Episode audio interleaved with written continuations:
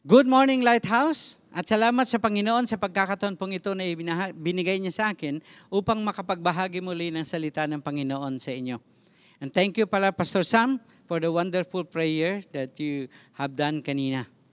Ang ibabahagi ko po sa inyo ay familiar po tayo.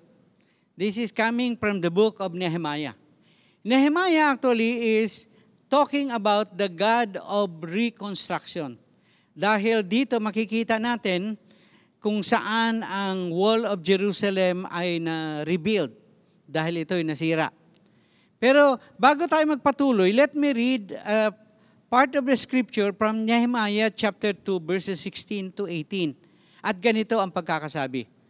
The officials did not know where I had gone or what I was doing, because yet I had said nothing to the Jews or the priests or nobles or officials or any others who would be doing the work. Then I said to them, You see, the trouble we are in, Jerusalem lies in ruins, and its gates have been burned with fire. Come, let us rebuild the wall of Jerusalem, and we will no longer be in disgrace. Verse 18 I also told them about the gracious hand of my God on me, and what the king has said to me. They replied, Let us start rebuilding. So they began this good work. Tayo po'y manalangin. Our Heavenly Father, thank you so much for this time that you have given us, that once again we will be able to, to meditate on your word, O God. We pray and ask the Holy Spirit to guide us, give us not only wisdom to understand, but Lord, give us the ability and the power that we'll be able to put this into practice, Lord God, that we'll be able to apply it in our daily lives. Salamat, Panginoon, because we believe na ang iyong salita, Panginoon, ang patuloy nagbibigay sa amin ng kalakasan. Ito ang nagpatuloy na nagbibigay sa amin ng pag-asa. And thank you, Father God, na ang iyong salita ay hindi napipigilan ng kahit anumang pangyayari, kahit anumang kaguluhan, maging itong nararanasan naming pandemya, Panginoon. It has not stopped your word to be preached. It has not stopped your word to be taught, O God. Kaya salamat. At sa pagkakataong ito, Panginoon, ibinabalik namin sa iyo ang papuri, ang pasasalamat.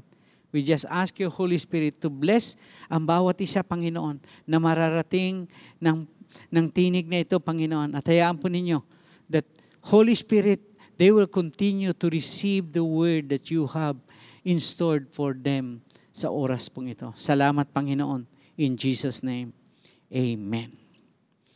Ang book of Nehemiah po, actually was written to remind the people of God of how God had worked to bring them back to their land and rebuild the city of Jerusalem.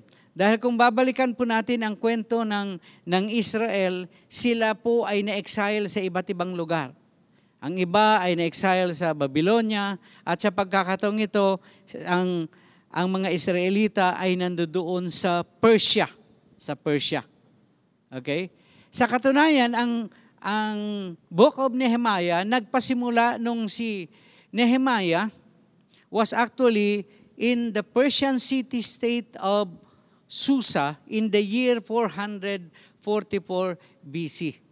Wala pong masyadong binanggit patungkol sa sa personal na buhay ni Nehemiah maliban lamang na siya ay anak ni ha- Hakaleya at pagkatapos na siya ay nag na siya is serving in the royal in the royal court of Persia as the personal cupbearer ng ni King Artaxerxes.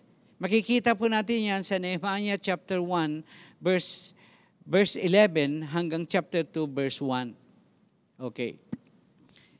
Nung nandoon siya sa Susa, dumating yung kapatid niya ni Hanani at ang ilan sa mga Hudyo na nanggaling sa Juda. So, nilapitan niya sila at tinanong sila, kumusta na yung mga, yung mga remnant, yung mga kababayan natin? At yung, yung wall of Jerusalem, kumusta na?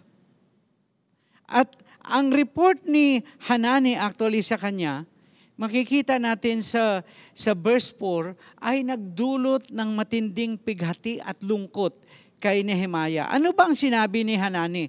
Ang sabi ni Hanani, verse 3, They said to me, Those who survived the exile and are back in the province are in great trouble and disgrace. The wall of Jerusalem is broken down and its gates had been burned with fire. Okay? Ang sabi sa verse 4, sabi ni, ni Jeremiah, When I heard these things, I sat down and wept for some days, and I mourned and fasted and prayed before the God of heaven. Then I said, Lord, the God of heaven, the great and awesome God, who keep his covenant of love with those who love him and keep his commandments. Let your ear be attempted, attent, attentive to your and your eyes open to hear the prayer of your servant is praying before you day and night for your servants, the people of Israel. I confess the sins of Israelites, including myself and my family's, my father's family, have committed against you. We have acted very wickedly toward you. We have not obeyed the commands, decrees, and laws you gave your servant Moses. Remember the instruction you gave your servant Moses, saying, If you are unfaithful, I will scatter you among the nations. But if you return to me and obey my commands, then even if you your exiled people are in the farthest horizons, I will gather them from there and bring them to the place I have chosen as dwelling for my name. They are your servants and your people, whom you redeemed by your great strength and your mighty hand. Lord, let your ear be attentive, attentive to the prayer of this your servant and to the prayer of your servants who delight in revering your name. Give your servant success today by granting him favor in the presence of this man. I was cupbearer bearer to the king. Makita natin, sa umpisa pa lamang, si, si Nehemiah actually, talagang nalungkot siya nung marinig niya. Kasi kung, kung titingnan natin, kung magre-research po tayo, pwede naman natin i-google, makikita natin yung, yung itsura ng Jerusalem during that time talagang halos flattened to the ground. At ang wall ay nagkasira-sira na. At ang sabi nga niya dito, yung gate mismo ng, ng Jerusalem was burned. So, makita natin ang kalunos-lunos na nangyayari na nangyari doon sa, sa Jerusalem. At mahalaga na makita natin ito. Pero ang tanong, bakit nga ba napakahalaga? Why is it that the wall was so important? Siguro sa panahon natin ngayon, yung may mga malalaking bahay na may mga na may mga pader, may mga ano to, mahalaga sa kanila yung mga pader na yon. Why? Kasi yun ay nagsisilbing protection. Sa Jerusalem during those times, mahalaga din ang wall ng Jerusalem. Kasi kapag ikay nasa loob na ng Jerusalem, you will feel protected kapag nasa loob ka. Kasi sa wall na yon may mga nakabantay. At ang wall na yon hindi basta mapapasok. Kaya nung marinig ni Nehemiah, when he heard that it was broken down, nalungkot talaga siya because ibig sabihin, ang kanyang mga kababayan ay walang sense of security. Hindi nila nararamdaman na sila ay protektado. Kaya nga, makikita natin dito na sa kanyang prayer na gusto niya actually na maisaayos muli, maisaayos muli ang ang Jerusalem. Lalo na na imatayo muli ang wall. Dahil ang wall na ito ay napakahalaga para sa kanila. Kaya nga pagkatapos ng prayer na ito, makikita natin sa chapter 2, siya ay lumapit actually kay Artaxerxes. At malungkot siya. Kasi usually, hindi naman malungkot si Nehemiah. Pero dahil sa narinig niya, talagang nakita bakas sa kanyang mukha ang lungkot. Maging ang reyna at tinanong siya, meron bang, sa ating ekspresyon, meron bang problema? Bakit napakalungkot mo? At binanggit niya.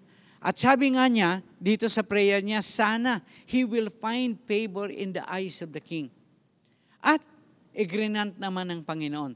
Sa katunayan, masasa, mababasa natin sa chapter 2 na sa kanyang mga request, ibinigay mismo ni Haring Artaxerxes yung kanyang mga request, yung mga kakailangan niya, kakailanganin niya para maitayo muli, mai-rebuild, mai-reconstruct muli ang wall of Jerusalem. Ngayon, mahalaga po na makita natin ang pangyayari pong ito dahil nais ng Panginoon na ang kanyang bayan ay makaranas ng seguridad. They, they will feel secured in the place they have promised to them. Kaya makikita natin, ang pagpunta ni Nehemiah sa, sa Jerusalem, pagbalik niya sa Israel, ang talagang sadya niya ay yung maitayo muli ang wall. Okay. Si Nehemiah ay hindi po isang religious leader. Hindi siya scribe, hindi siya Pharisee, okay? Siya actually ay nagtatrabaho kung sa ating panahon ngayon matatawag natin na nagtatrabaho sa, sekul- sa sekular. Siya ay cup-bearer ng king. At napakahalaga ng role na yon. Bakit? Bilang cup-bearer, siya muna ang titikim ng lahat ng iinumin ng hari bago niya ipainom sa hari. At kung may lason yun, siya ang unang malalason. Kaya kung merong isang tao na actually pinagkakatiwalaan ng hari, isa na doon si Nehemiah.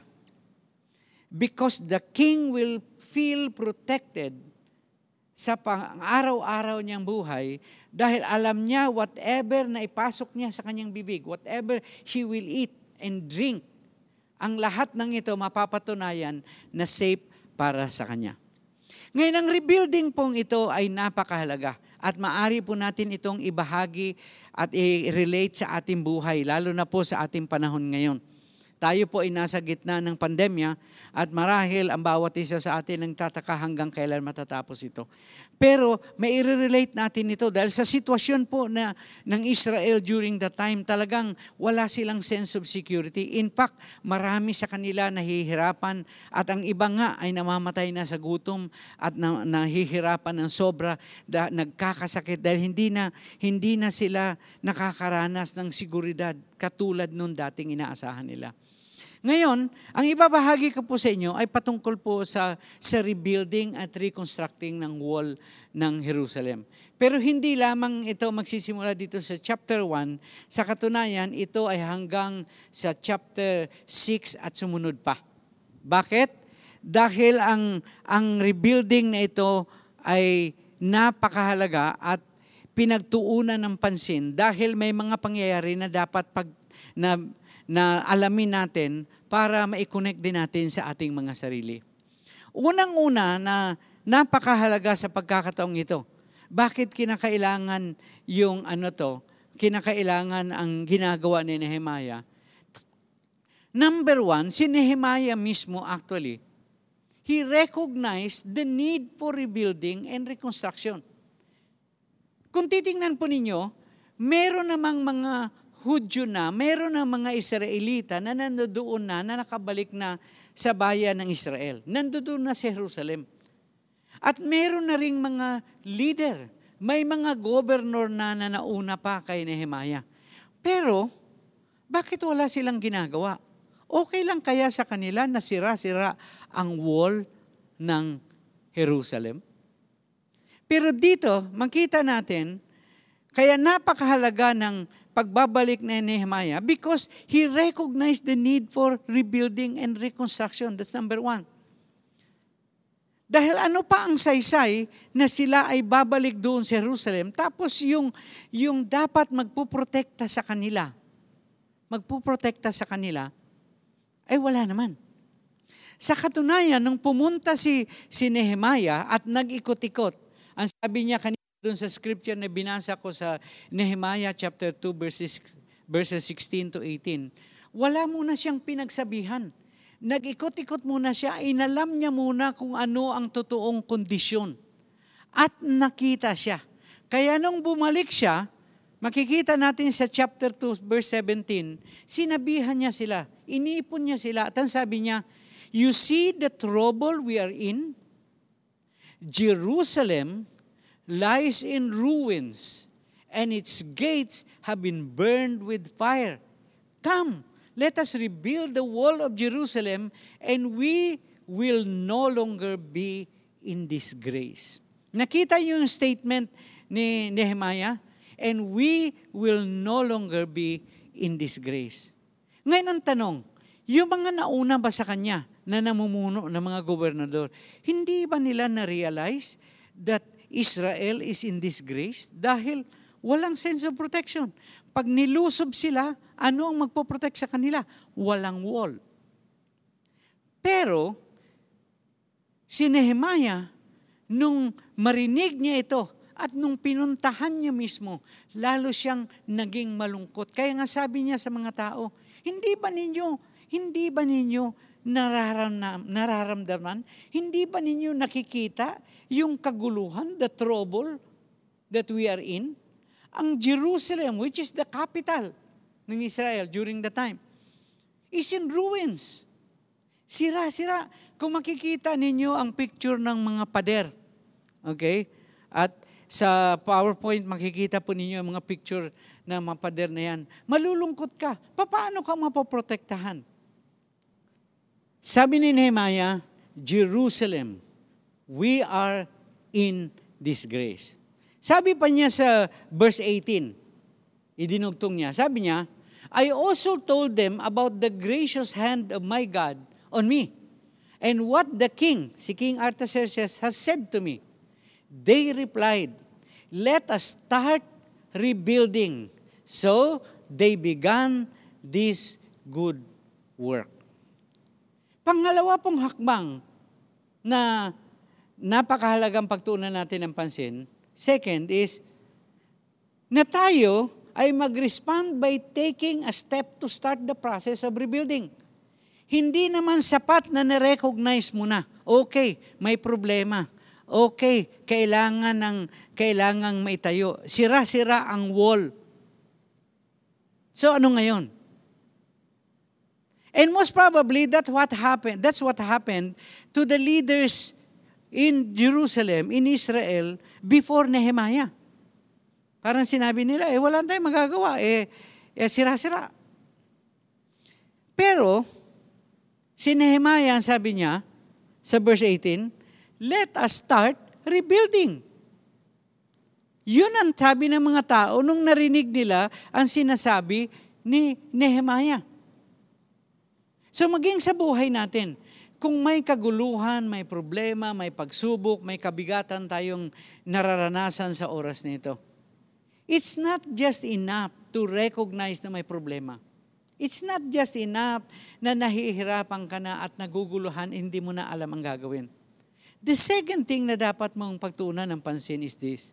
You have to respond by taking a step to start the process of rebuilding and reconstruction. At makikita actually natin yan sa Jeremiah chapter 3. Kung pupuntahan po natin ang Jeremiah chapter 3, makikita po natin na nagpasimula na sila. Nag-ipon-ipon sila at nagpasimula na sila sa kanilang gagawin. Dahil kung hindi po sila hahakbang, walang mangyayari. Sa katunayan, si Nehemiah, before he went back to Israel, actually, may dala-dala na siyang mga gamit. Sa katunayan, ang sabi niya kay Haring Artaxerxes, if it, if it is okay with you, sa expression natin ngayon, eh sana sabihan po ninyo ang lugar na ito, pupunta ako at kukuha ako ng mga kahoy at mga kagamitan na madadala ko para maitayo muli ang wall ng Jerusalem. So, si Nehemiah sa kanyang pagbalik, hindi lamang siya bumalik na walang daladala.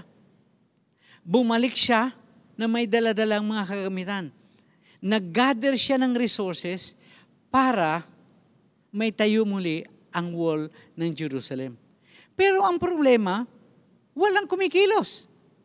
That's the reason why siniguro niya muna kung ano talaga ang kalagayan at ipinaliwanag niya sa kanila. At ang sagot naman nila, let us then start rebuilding.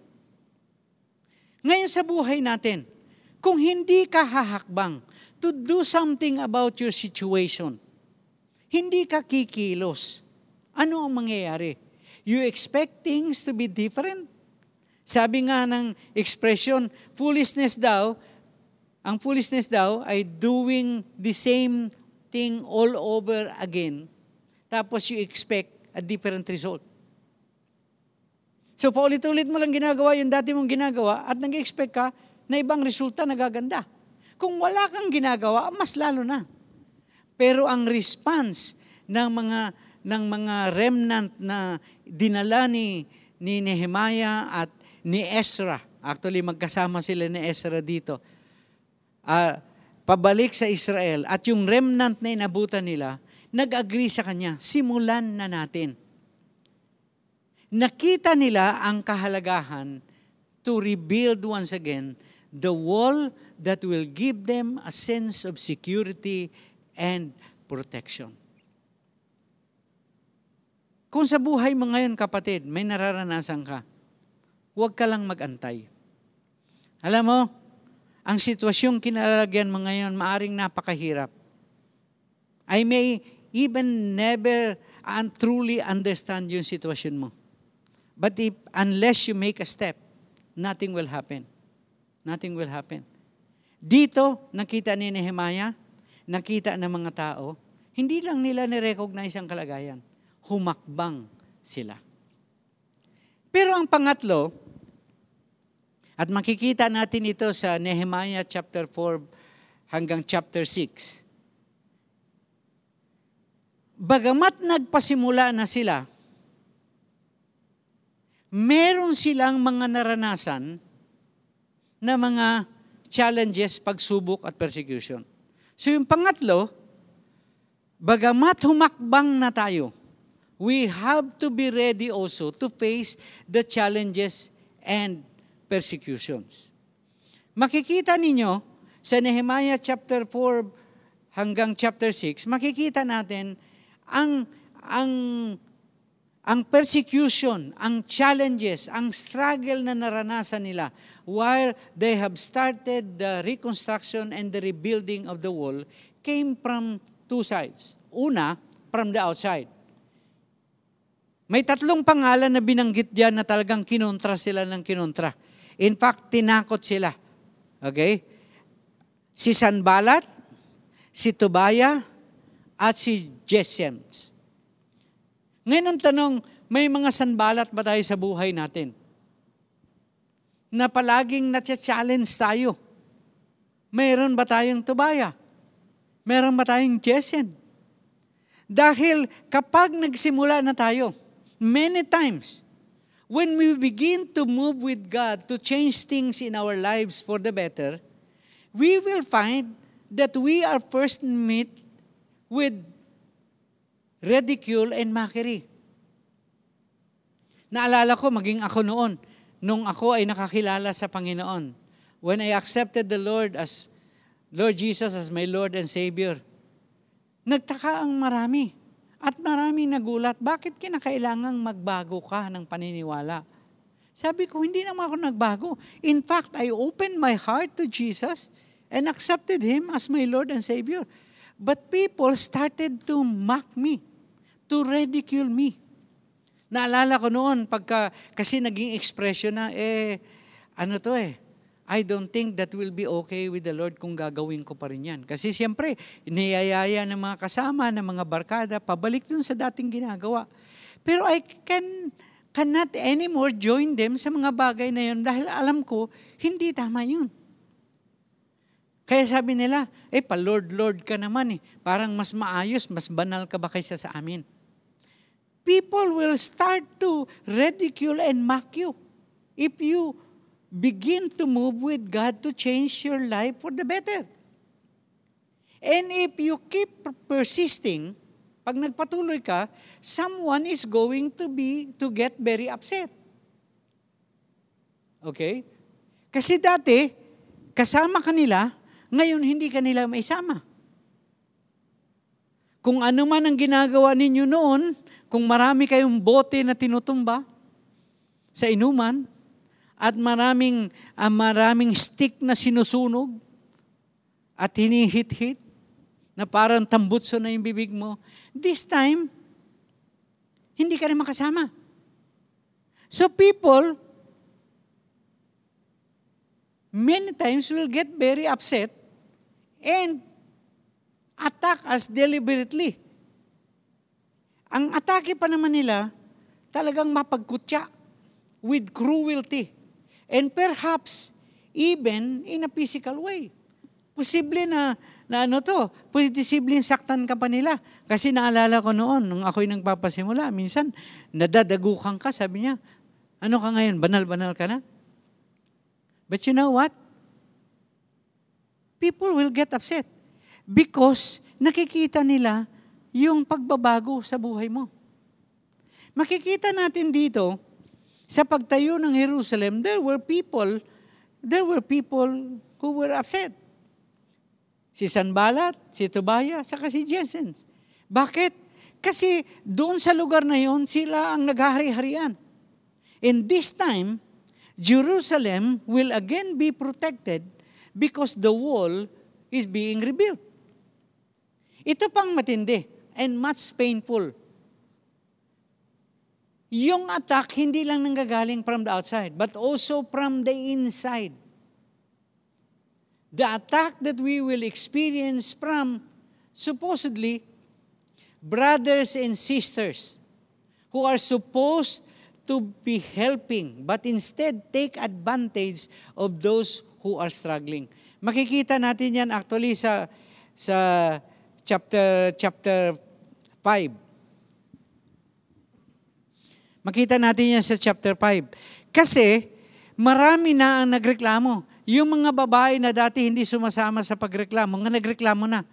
Kasi sabi nila, kahit na yung, yung mga bagay na meron kami dahil may mga babayaran kaming taxes, napakarami na ibebenta namin, na isasangla namin ang mga ari-arian namin, ang lupa namin.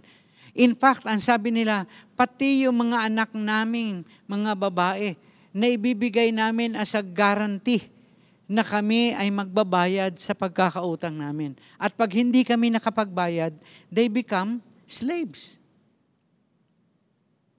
Nung marinig ito ni Nehemiah, siya ay nalungkot. In fact, hindi nalungkot, nagalit. Nagalit. Kasi meron namang mga leader na dapat manguna.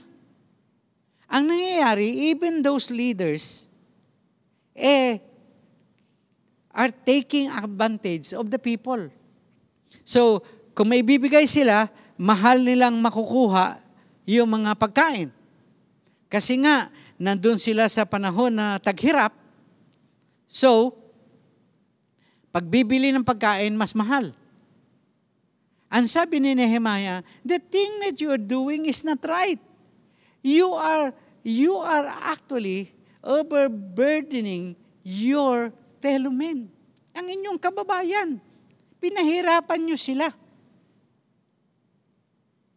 Sabi niya, ako nga eh. I don't even eat the food from the king na supposed to be as the governor. Karapat dapat, but I, I did not eat it. Hindi ako kumain ng pagkain na yun. Why? Because he want to be he wants to be a model for the people. Hindi hindi palagi na, na makikilala siya, kundi na palaging makilala ang Panginoon. Kaya makita natin, sabi niya, taking advantage of the struggling. At nakakalungkot, minsan, sa atin bilang mga Krisyano, sometimes there are people na supposed to be brother in Christ or brother in the Lord or sister in the Lord. Pero taking advantage dun sa mga walang-wala. Meron naman na meron parang nagpapakita na walang-wala, pero hindi naman. They take advantage of people na meron kasi masyadong napakabait. So makikita natin ang kaguluhan na nararanasan po ng ng mga is, ng mga Israelita, ng mga taga Jerusalem during that time eh posibleng may connect natin sa ating panahon. Meron ba kayong alam na dapat sana kapatid, sa halip na tulungan ka, eh, lalo kang parang nabaon sa utang? na ang tulong na yon hindi pala tulong, lalong magpapabaon. Okay? At yun ang, yun ang masakit. Because not only the Sambalats, the Tobias, and the Jessens are the one uh, causing trouble sa mga taga-Israel, kundi yung mga kababayan nila. Especially the leaders, the nobles, ang sabi niya. Kaya tinawagan ni Nehemiah ang mga noble, What is this you're doing? Bakit ginagawa nyo to sa mga kababayan ninyo? Okay? Kaya nga, tayo, as we start to, to do something, to make a step para sa pagbabago ng ating buhay. There will be people na supposed to be tutulong sa iyo at makaunawa. Minsan sila pa ang magpapahirap sa iyo. Sa halip na mapadali, lalong magpapabigat sa karanasan mo. Kasi pwede mo namang uh, pwede mo namang makuha ang isang bagay pero minsan bago mo makuha parang merong halagang katumbas. Pero alam po ninyo, si Nehemiah, makikita ninyo sa chapter 6, ang ginawa pa nga niya, hindi lang niya, hindi lang niya ikinorek yung mga, mga noble na ito na nagpahirap sa kanilang kababayan. Tinulungan pa niya. Kung ano meron siya, nagbigay siya. Sa atin, sana maranasan din natin na pag may nakita tayong kapatid na nahirapan, huwag na natin pahirapan. Huwag na natin pabigatan sa halip, tulungan natin. Dahil kung hindi, yung tulong na sinasabi mo, baka hindi naman tulong, pampahirap. Sumunod, pang, pang-apat.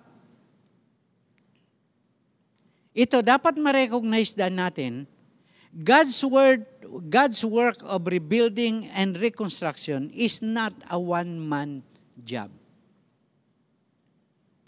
Minsan, sa ating buhay, may nakikita tayo, ayaw nating humingi ng tulong.